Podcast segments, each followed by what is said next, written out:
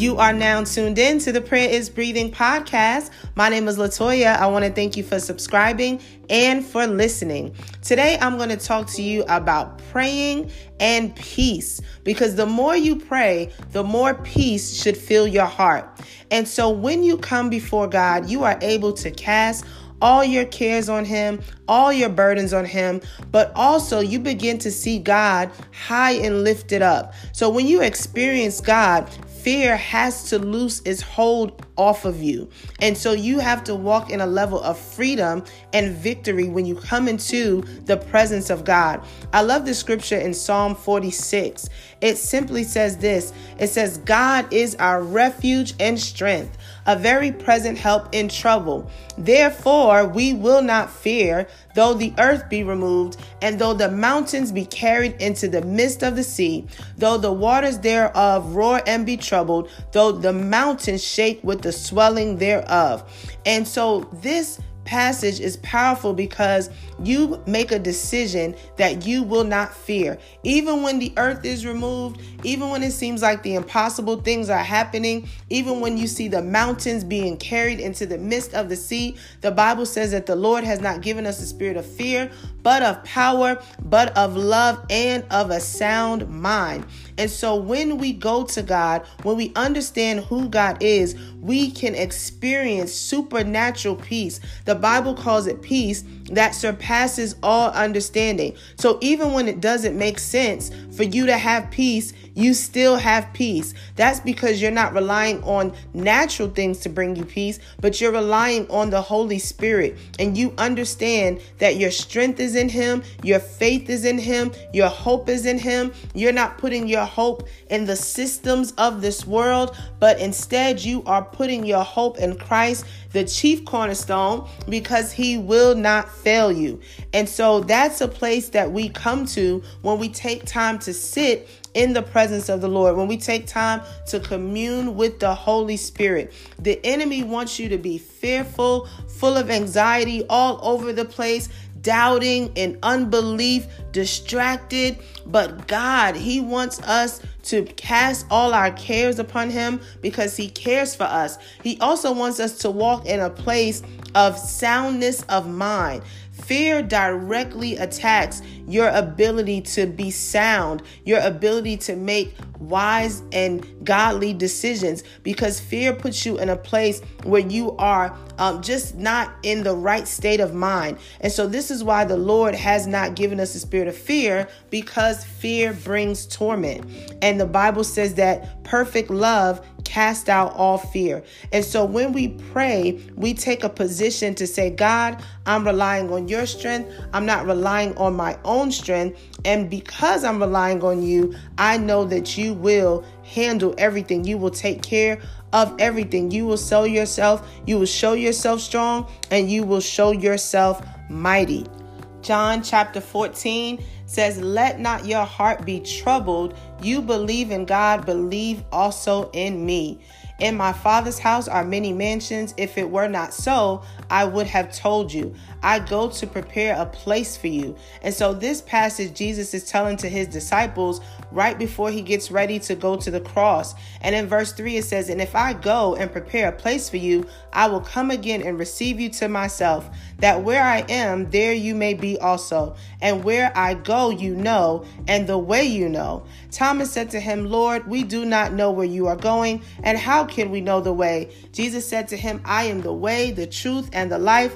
No one comes to the Father except through me. And so God, Jesus is giving them in this passage, he's letting them know, hey, I know what I'm doing. I have a place prepared for you. And so God, he often reminds us that he's the Alpha and the Omega. He's the beginning and he's the end. So he knows things before they happen, and we can trust God because he will not forsake us. And so this to me is a command. It says, let not your heart be troubled. And I want to speak that to you today. Wherever you are, whatever you are facing, whatever you are going through, let not your heart be troubled. Release that situation. Release it unto God. I know it may feel difficult. It feels like you can't stop thinking about it. You don't know how you're going to get through it. You don't know how you're going to overcome. Your heart is bothered. You have to begin to give that to the Lord and say to God, I'm not going to allow my heart to be troubled. I'm going to give this thing to you. I'm going to trust in you. I'm going to hold on to you. And so that's what we have to do in this hour so that we walk in a place of peace. And then we see this also in John chapter 14 and verse 25. It says, these things I have spoken to you while being present with you, but the Helper, the Holy Spirit, whom the Father will send in my name, he will teach you all things and bring to your remembrance all things that I said to you. I love this part right here, verse 27. It says, peace I leave with you, my peace I give to you. Not as the world gives, do I give to you. Let not your heart be troubled, neither let it be afraid. So we hear that a second time. Listen, the world can give you all type of peace, but that peace only lasts for a moment. Some people look to so many different things, so many different maybe alcohol or drugs or certain things we look to for peace. We look to for temporary satisfaction, but there is no peace like the peace that God can give you. There's no peace that will satisfy you. There's nothing that will hold you in the longevity of things to stand on the peace that God gives to you. So again, John chapter 14, verse 27, it says, peace I leave with you, my peace I give to you, not as the world gives. And so many of us, we know the type of peace that the world gives. It comes at a high cost. It doesn't last long. You may feel a high or you may feel certain things, but that peace will go right away. And so we know that the peace of God will sustain you. The peace of God will keep you. And you don't have to work and you don't have to try to please people and you don't have to try to fit in the crowd and do a whole bunch of worldly things just to receive peace. You can receive the peace that Jesus has given unto us by the power and the working of the Holy Spirit. And I'm going to read this a third time. Peace I leave with you, my peace I give to you. Not as the world gives, do I give to you. Let not your heart be troubled, neither let it be afraid. Listen, God knows exactly what you are facing. He knows exactly what you are going through. But you have to surrender everything to the Lord Jesus Christ. You have to surrender your heart. You have to surrender your will. You have to surrender your emotions. You even have to surrender that sin, that habit, that thing that you may be holding on to because you want that to take the place of the peace that you're supposed to be receiving from God. Maybe you have a familiar sin or something that you keep running back to for comfort. I want to challenge you to let go of that thing, no matter how hard it is, no matter how uncomfortable it is, and allow God to be your peace. Allow God to fill you. Take everything that you are feeling and going through and cast it before the Lord and ask the Lord to flood your heart, to give you the strength, to fill every void in your life, and ask the Lord to empower you so that you can stand on his word, even in your weakest moments, even when you feel the most frail and the most vulnerable, that God would cover you, that God would wrap you in the palm of his hands. Hallelujah. And so we can walk in that level of peace, holding on to God, holding on to his unchanging hand. The Bible says in Hebrews that he will never leave us nor forsake us. And so we have to believe that and know that we are not alone. And also Philippians chapter 4, verse 7, and it says, and the peace of God, which surpasses all things, will guard your hearts and minds through Christ Jesus. I just want to back this up a little bit to Philippians 4, starting with verse 6. It says, be anxious for nothing, but in everything by prayer and supplication with thanksgiving, let your requests be made known unto God. And the peace of God, which surpasses all understanding, will guard your hearts and minds through Christ Jesus. But what's the prerequisite for that? That you are anxious for nothing. Also, that in everything by prayer and supplication with thanksgiving, let your requests be made known to God. So even when you feel like you don't have anything to be thankful for, I promise you, you do. There's so many things that you can be thankful to God for, and submit your request to the Lord in prayer and supplication, and let go of the anxious thoughts and all of those things, and make prayer, make supplication, and continue in prayer before the Lord our God and your God. Amen.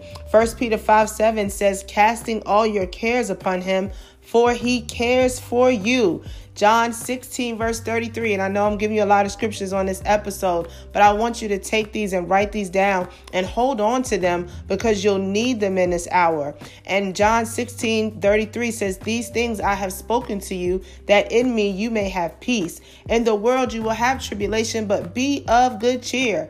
I have overcome the world. Hallelujah. Isaiah chapter 26 verse 3 says, you will keep him in perfect peace whose mind is stayed on you, because he trusts in you. And sometimes you may have to redirect your mind. Instead of focusing on thoughts that keep you in fear, you have to redirect your mind. You have to command your thoughts. You have to think about what you're thinking about, and you have to keep your mind stayed on the Lord. You have to bring into your remembrance the goodness of God, the word of God, the things that the Lord has done for you. You have to remember who God is. And so instead of meditating on fearful thoughts, think on things above. Think on things that bring you joy and bring you peace, because that will help you. And then again, it says, I will keep you in perfect peace when your mind is stayed on the Lord. So we keep our mind stayed on him. Hallelujah. Hallelujah. I also want to share this. In Philippians, it also tells us what we should be thinking about. It tells us that we should think on things that are lovely, think on things that are pure, think on things that are of a good report. So you don't have to just think about bad reports and bad things and get into a place where you're constantly complaining and you're constantly in unbelief. Instead, you can choose to think on things that are of a good report. You can choose to think on things that are lovely. You can choose to think on the goodness of God. Amen. You can choose to think on those things. And I want to just read this full passage to you. All right. And so that's also, like I said, in Philippians chapter 4, verse 8, it says, finally, brethren, whatever things are true, whatever things are noble, whatever things are just, whatever things are pure, whatever things are lovely, whatever things are of good report, if there is any virtue, and if there is anything praiseworthy, meditate on these things.